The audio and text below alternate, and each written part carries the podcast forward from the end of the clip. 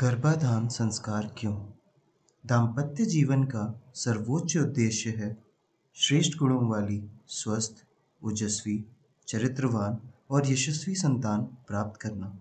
स्त्री पुरुष की प्राकृतिक संरचना ही ऐसी है कि यदि उचित समय पर संभोग किया जाए तो संतान होना स्वाभाविक ही है। किंतु गुणवान संतान प्राप्त करने के लिए माता पिता को विचार पूर्वक इस कर्म में प्रवृत्त होना पड़ता है। श्रेष्ठ संतान की प्राप्ति के लिए विधि विधान से किया गया संभोग ही गर्भाधान संस्कार कहा जाता है।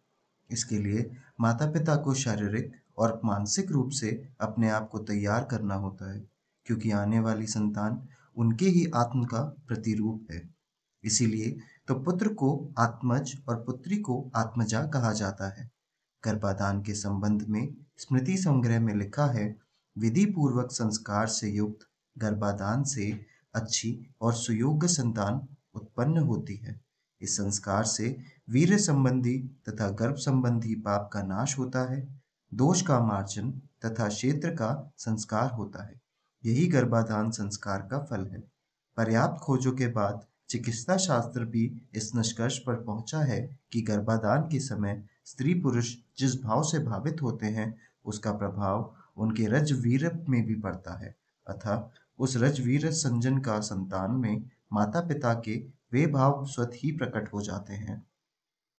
धन्वंतरी भगवान का कहना है, ऋतु स्नान के बाद स्त्री जैसे पुरुष का दर्शन करती है, वैसा ही पुत्र उत्पन्न होता है। अतः जो स्त्री चाहती है कि मेरे पति के समान गुण वाला या अभिमन्यु जैसा वीर, ध्रुव जैसा भक्त, जनक जैसा आत्मज्ञानी, कर्ण जैसा दानी पुत्र हो तो उसे चाहिए कि ऋतु काल के चौथे दिन स्नान आदि से पवित्र होकर अपने आदर्श रूप इन महापुरुषों के चित्रों का दर्शन तथा सात्विक भावों से उनका चिंतन करे और इसी सात्विक भाव में योग्य रात्रि को गर्भाधान कराए। रात्रि के तीसरे पहर में की संतान हरिभक्त और धनपरायण होती है।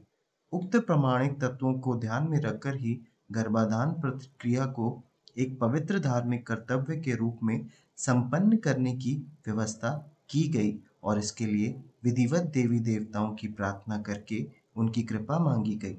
संक्षेप में, गर्भाधान से पहले पवित्र होकर दिव्य जाति को इस मंत्र की प्रार्थना करनी चाहिए। गर्भ देही सिनी वाली गर्भ देही वृत्त टुके गर्भ ते अश्विनी, देवाधंता पुष्कर स्वरजो। अर्थात, हे सीनी वाली देवी एवं हे विस्तृत जंगानों वाली प्रतिष्ठता देवी, आप इस स्त्री को गर्भ धारण करने की सामर्थ्य दें और उसे पुष्ट करें। कमलों की माला से सुशोभित दोनों अश्विनी कुमार तेरे गर्भ को पुष्ट करें।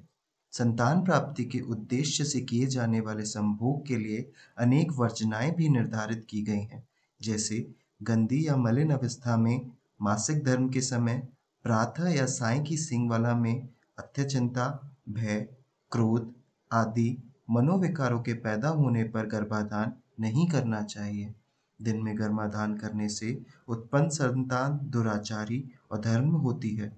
दिति के गर्भ में हिरण्यकपशु जैसे महादानव इसलिए उत्पन्न हुआ था कि उसने आग्रह पूर्वक अपने स्वामी कश्यप के द्वारा संध्या काल में गर्भ धारण करवाया था। शाद्र के दिन पर्वों व प्रदोष काल में भी संभोग करना शास्त्रों में वर्जित है। काम को हमारे यहाँ बड़ी पवित्र भावना के रूप में स्वीकार किया गया है। गीता में कहा है, शुभ मुहूर्त में शुभ मंत्र से प्रार्थना करके गर्भ धारण करें। इस विधान से कामुकता का दमन तथा मन शुभ भावना से युक्त हो जाता है।